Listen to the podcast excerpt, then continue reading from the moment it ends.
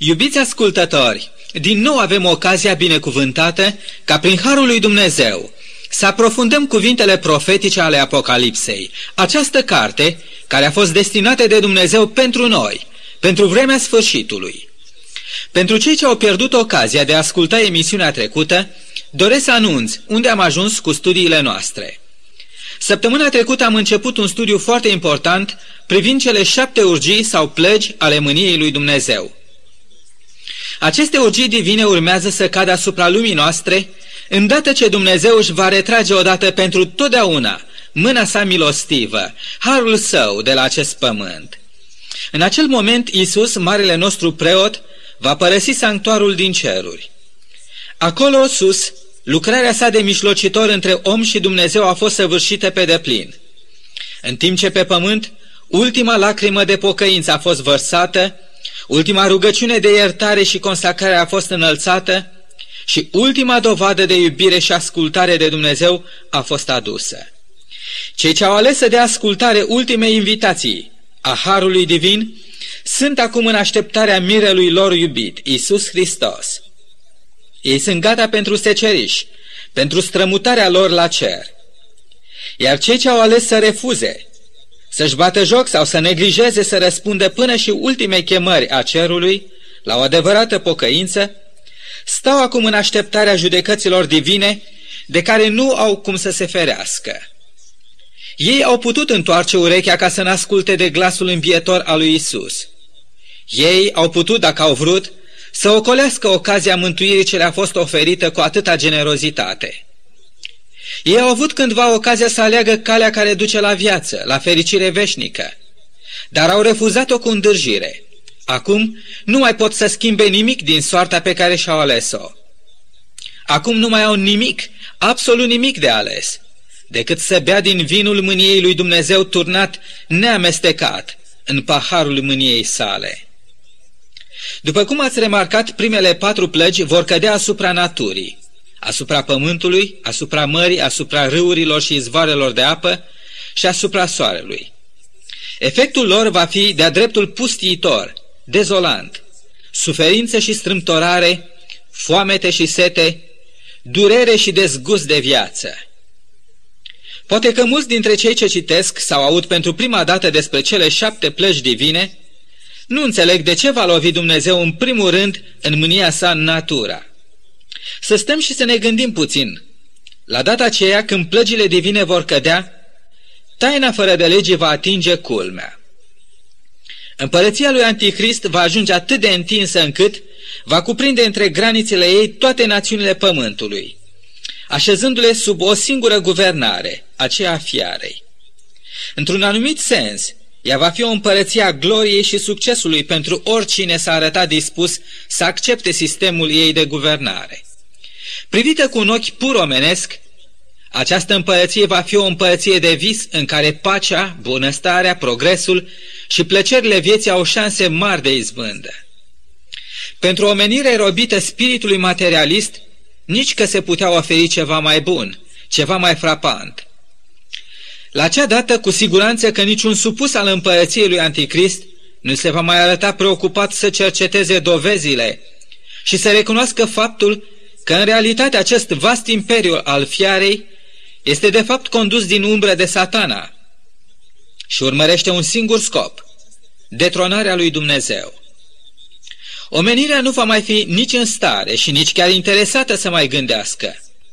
Ultimul ei gând este că a găsit în sfârșit ce și-a dorit. Hrană din belșug, căi de comunicație, distracții, lipsa grijei zilei de mâine. Este clar că într-o asemenea societate total absorbită de cele materiale, atât Dumnezeu cât și adevărații păzitori ai legii sale nu mai au niciun loc, nu mai au niciun drept la existență. Acum fiara tronează suverană, sperând că nimic nu va mai strica acel vis de supremație universală, devenit acum pare să realitate. Dar deodată surprinzător, uluitor și într-un mod devastator, Dumnezeul cel uitat, Dumnezeul cel refuzat, batjocorit, necrezut și părăsit de oameni, se va ridica să judece pământul. Prin primele patru plăgi, Dumnezeu va dovedi că El are ultimul cuvânt în toate că El este stăpânul absolut al întregului pământ. Anticristul se încumetase până într-atâta încât să decidă asupra tuturor cine are dreptul să vândă și să cumpere, cine să se bucure de bunătățile pământului, ale mării, ale râurilor și izvoarelor de apă și cine are dreptul de a exista sub soare.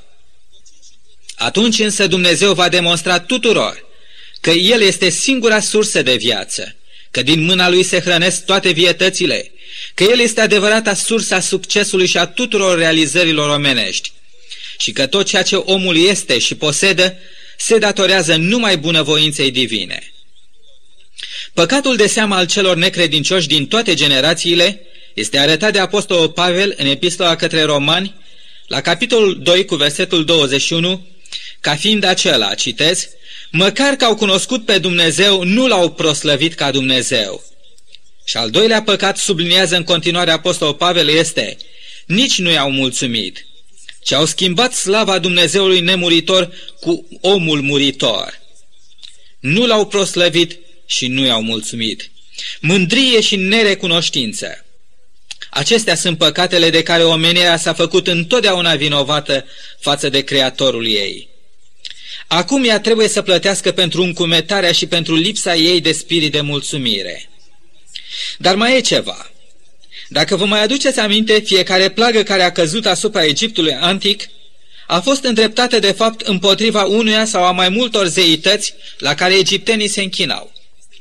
Planul lui Dumnezeu era ca prin acele plăgi, pe de o parte să distrugă treptat-treptat încrederea oarbă a egiptenilor în așa zisa putere și bune servicii ale acelor zeități, iar pe de altă parte să se descopere lor ca fiind adevăratul Dumnezeu, care are stăpânire și putere asupra tuturor lucrurilor sau creaturilor. Cele șapte plăgi de la sfârșitul istoriei Pământului, ca și plăgile Egiptului, vor avea ca țintă să dea o lovitură aspră idolatriei ultimei generații.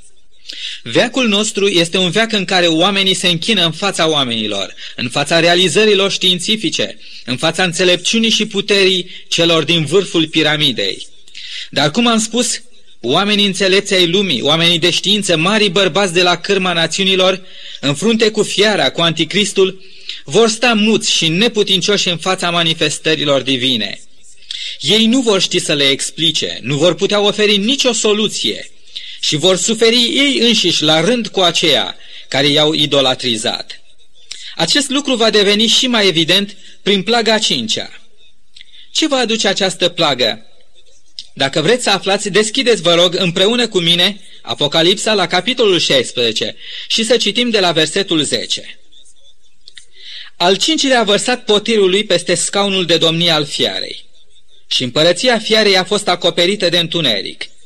Oamenii își mușcau limbile de durere și au hulit pe Dumnezeul cerului din pricina durerilor și din pricina rănilor lor rele și nu s-au pocăit de faptele lor. Fiarea despre care ne vorbesc aceste versete este tot una cu Anticrist, despre care vorbește Apostolul Pavel în a doua epistolă către tesaloniceni, este tot una cu papalitatea, dar nu atât în postura ei de putere religioasă, ci în postura ei civilă, în rolul pe care ea dorește astăzi cu atâta înfrigurare să și-l asume, acela de mare putere. Orice scaun de domnie reprezintă simbolul unei puteri, al unei autorități, așa încât cel ce tronează pe el este de așteptat să-și exercite dreptul de a emite legi, de a judeca și de a pronunța sentințe. Iar dreptul supușilor, Poate singurul lor drept este acela de a da ascultare. Fiara va ajunge în cele din urmă conducătorul lumii. Toți o vor admira, toți o vor aclama, toți se vor grăbi să-i aducă închinare. Omenirea va ajunge să-și pună toată încrederea în fiară, ca într-un Dumnezeu adevărat. Toți vor sorbi cuvintele fiarei și vor aștepta favorurile promise. Omenirea va merge până acolo încât să creadă că mult așteptatul mileniu de pace și bunăstare despre care bisericile au făcut atâta caz că se va arăta în curând, iată că în sfârșit a și sosit. Dar deodată cu furie cumplită, asupra scaunului de domnie al fiarei și asupra întregei ei împărății se va lăsa întunericul. Fără îndoială, că acea besnă trebuie să fie luată în sens literal, ca și celelalte patru plăci de mai înainte. Dar semnificația și lecția pe care Dumnezeu urmărește să o înscrie în mintea închinătorilor din întreg cuprinsul împărăției fiarei este mult mai profundă decât cele oferite prin primele patru plăgi. Scopul primelor patru plăgi a fost acela ca prin intermediul suferințelor fizice oamenii să fie determinați să-și întoarcă privirea spre adevăratul stăpân al cerului și al pământului. Însă cu această plagă a cincea, Dumnezeu are drept scop să-i determine pe oameni să pună sub semnul întrebării slava, puterea, autoritatea și pretențiile divine ale fiarei. Fiara, așa cum se subliniază de către Apostolul Pavel, se va așeza în templul lui Dumnezeu, dându-se drept Dumnezeu. Dar acum când cerul slobozește asupra fiarei și asupra împărăției ei întunericul, mințile oamenilor se trezesc și bănuieli foarte serioase încep să se ridice cu privire la pretențiile papei de a face parte din divinitate. Și atunci, acele voci care altădată ridicau în slăvi pe fiară prin cuvintele Cine se poate asemăna cu fiara și cine se poate lupta cu ea? Acele voci tremură acum. Ele nu mai sunt tot atât de convinse de puterea invincibilă a fiarei. Ei văd cum fiara, care cândva făcea să tremure tot pământul înaintea ei, zace acum umilită și înfrântă în propriul ei bârlog. Cei care altădată se întreceau să o admire și să o proslăvească, privesc acum muți la durerile și neputința fiarei. Și în inimile lor are loc vrând nevrând un divorț între ei și fiară. Dar nici măcar acum omenirea nu va fi mai dispusă să-și întoarcă privirea spre Dumnezeu. Din potrivă, profeția ne spune că închinătorii fiarei au hulit din nou pe Dumnezeul cerului. De ce? este întrebarea. Pentru că oamenii își vor da seama că orice speranța lor în puterea omenească de a stăpâni natura este zadarnică și că acum, până și acela în care au crezut că este mai presus de oameni, s-a dovedit tot atât de vulnerabil și de neputincios ca și ei. Și acum oamenii se văd fără niciun Dumnezeu pe lume. De aceea, în disperarea lor, ei sunt văzuți în profeție cum își mușcau limbile de durere. Primele patru plăgi au avut scop să devasteze natura, iar a cincea plagă a urmărit să devasteze fiara și împărăția ei de orice putere. Acum oamenii încep să-și dea seama că între fiară și Dumnezeu nu a fost niciodată vreo părtășie. Și că, de fapt, de la începutul domniei ei și până în acea clipă, fiara a hulit și s-a luptat contra lui Dumnezeu. În ce măsură se va extinde acel întuneric al plăgii a cincea peste întreaga lume și ce va avea loc între oameni în acele zile de disperare, nu ni se spune nimic în profeție. Dar se poate bănui că națiunile creștine ale lumii vor fi primele care vor fi afectate. Dar ce se va întâmpla cu națiunile păgâne ale restului lumii? De asemenea, nu ni se spune nimic clar în profeție. Poate că ele în trecerea timpului să fie ajuns sub stăpânirea economică sau politică a națiunilor creștine, așa încât domnia fiarei să se fi întins și asupra țărilor păgâne. Sau poate că, folosindu-se de ocazia plăgii a cincea și trăind încă groaza celorlalte patru plăgi de mai înainte, aceste națiuni păgâne se vor ridica să lovească scaunul fiarei și să adauge astfel și mai multe dureri la cele provocate de cer. În această privință nu știm nimic și cred că nu este cazul să facem vreo speculație. Dar un lucru este cert. Cele cinci plăci de până acum vor pregăti calea pentru revărsarea plăgii a șasea. Despre această plagă profeția ne spune astfel în capitolul 16 cu versetele 12 la 16. Al șaselea a vărsat potirul lui peste râul cel mare Eufrat și apa lui a secat, ca să fie pregătită calea împăraților care au să vină din răsărit. Apoi am văzut ieșind din gura balaurului și din gura fiarei și din gura prorocului mincinos trei duhuri necurate, care semănau cu niște broaște. Acestea sunt duhuri de dragi care fac semne nemaipomenite și care se duc la împărații pământului întreg ca să-i strângă pentru războiul zilei celei mari a Dumnezeului celui atotputernic. Duhurile cele rele i-a strâns în locul care pe evreiește se cheamă Armagedon. În așa se plagă, dacă stăm să observăm bine, cuvântul profeției se ocupă acum de împărații pământului întreg. Aceasta înseamnă că toate națiunile pământului, chiar și acelea care au stat în mod tradițional departe de sfera de influență și autoritatea lumii creștine, a scaunului fiarei, acum se vor ridica să-și ocupe locul pe scena istoriei în marea dramă a încheierii ei. Aceste națiuni păgâne nu au aparținut, cel puțin spiritual, împărăției fiarei. Păgânătatea cu obiceiurile și cu tradițiile ei religioase a trăit oarecum izolată de restul lumii.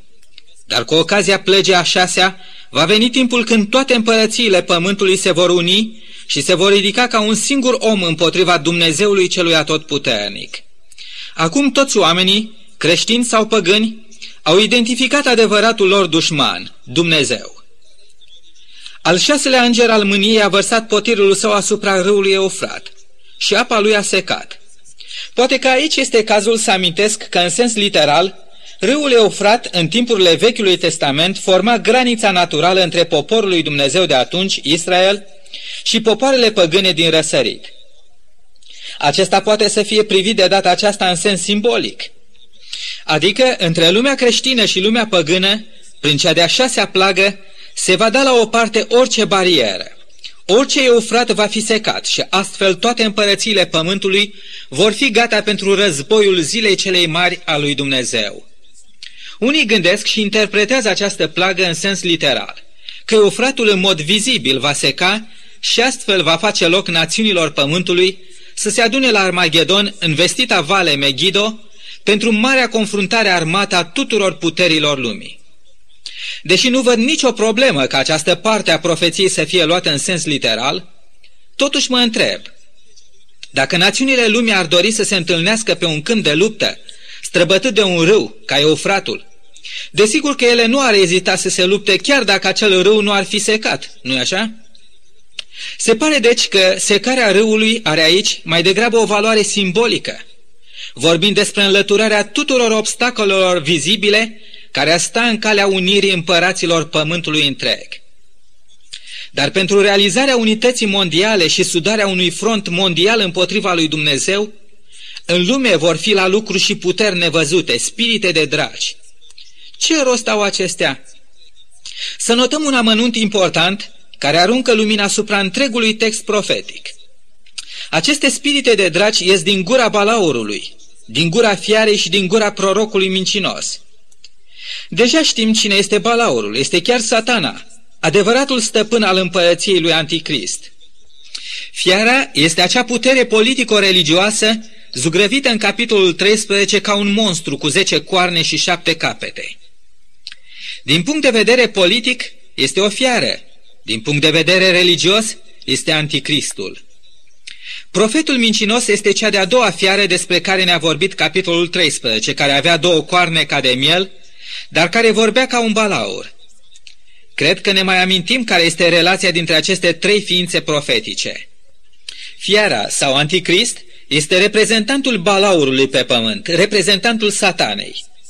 Iar profetul mincinos s-a așezat în solda fiarei, înșelând toate națiunile, pentru a le atrage în sfera de influență și de putere a fiarei. Toate națiunile creștine au fost înșelate în cele din urmă prin lucrarea celor trei, umplându-le cu ură și vrăjmășie împotriva lui Dumnezeu, împotriva Domnului Hristos și împotriva sfinților lui. Dar națiunile păgâne care au trăit în lumea lor, departe de preocupările și sfera de influență a fiarei, nu pot să fie așa de ușor convertite pentru ca să se unească cu balaurul, cu fiara și cu prorocul mincinos, în vederea pregătirii pentru marea bătălie contra lui Dumnezeu. Aceste popoare păgâne nu înțeleg natura împărăției lui Anticrist și nici scopurile ei. Acele națiuni slujesc Dumnezeilor lor, care la rândul lor sunt străini pentru împărăția fiarei. Ei nu înțeleg de ce ar fi nevoie să facă o icoană fiarei și să se închine înaintea ei. De aceea vedem cum în plaga șasea, Marea Trinitate a răului lucrează acum prin duhuri de demoni, la convertirea întregei lumi, pentru a se așeza de partea lui Anticrist. Așa cum lucrarea celor trei îngeri ai lui Dumnezeu a fost de a vesti Evanghelia împărăției veșnice la orice făptură de pe pământ, tot așa, acum vedem cum trei duhuri satanice pornesc în toată lumea pentru a face o convertire a tuturor locuitorilor pământului de a deveni vrășmașii lui Dumnezeu. Principiile împărăției lui satana trebuie să fie făcute clar în mintea tuturor, mai ales în mintea păgânilor. Duhurile de demoni răspândesc acum pretutindeni sămânța necredincioșiei și urei față de cel atotputernic. Aceasta este cea mai vastă campanie anticreștină la care a fost supusă vreodată planeta noastră. Dar Dumnezeu va îngădui ca această lucrare să aibă succes și în cele din urmă să adune întreg pământul pentru marea zi a ultimei lupte. Atunci însă, în acea zi, Dumnezeu își va arăta slava și puterea sa. În acea zi, Iisus va ieși biruitor. Gândind la această zi unică în toată istoria Universului, întrebarea care trebuie să ne preocupe și să nu ne dea pace este unde? Unde mă voi găsi eu în acea zi? În care tabără? Sub care steag? Psalmistul ne spune în capitolul 60 cu versetul 4 despre Dumnezeu astfel. Ai dat celor ce se tem de tine un steag, ca să-l înalțe spre biruința adevărului. Da, așa este. În acele zile de pe urmă, când îngerul lui Dumnezeu a strigat, temeți-vă de Dumnezeu, mulți dintre aceia care s-au luptat până atunci cu Dumnezeu au răspuns chemării sale și au trecut în tabăra sa. În acea zi ei au primit din partea sa un steag. Este steagul prințului Emanuel, pe care stă scris, Aici este răbdarea sfinților care păzesc poruncile lui Dumnezeu și țin credința lui Isus. Acesta este steagul sub care cei sfinți vor birui. Iubiți ascultători, poate careva dintre dumneavoastră încă nu s-a întors spre Dumnezeu, încă nu a ales să se așeze sub steagul său, încă nu a ales să devină un biruitor al cauzei adevărului. Atunci, astăzi, acum este ocazia cea mai bună. Chiar acum ne putem pleca înaintea lui Dumnezeu și putem schimba direcția vieții noastre. Chiar acum putem să alegem să luptăm de partea lui Isus, spre biruința adevărului său.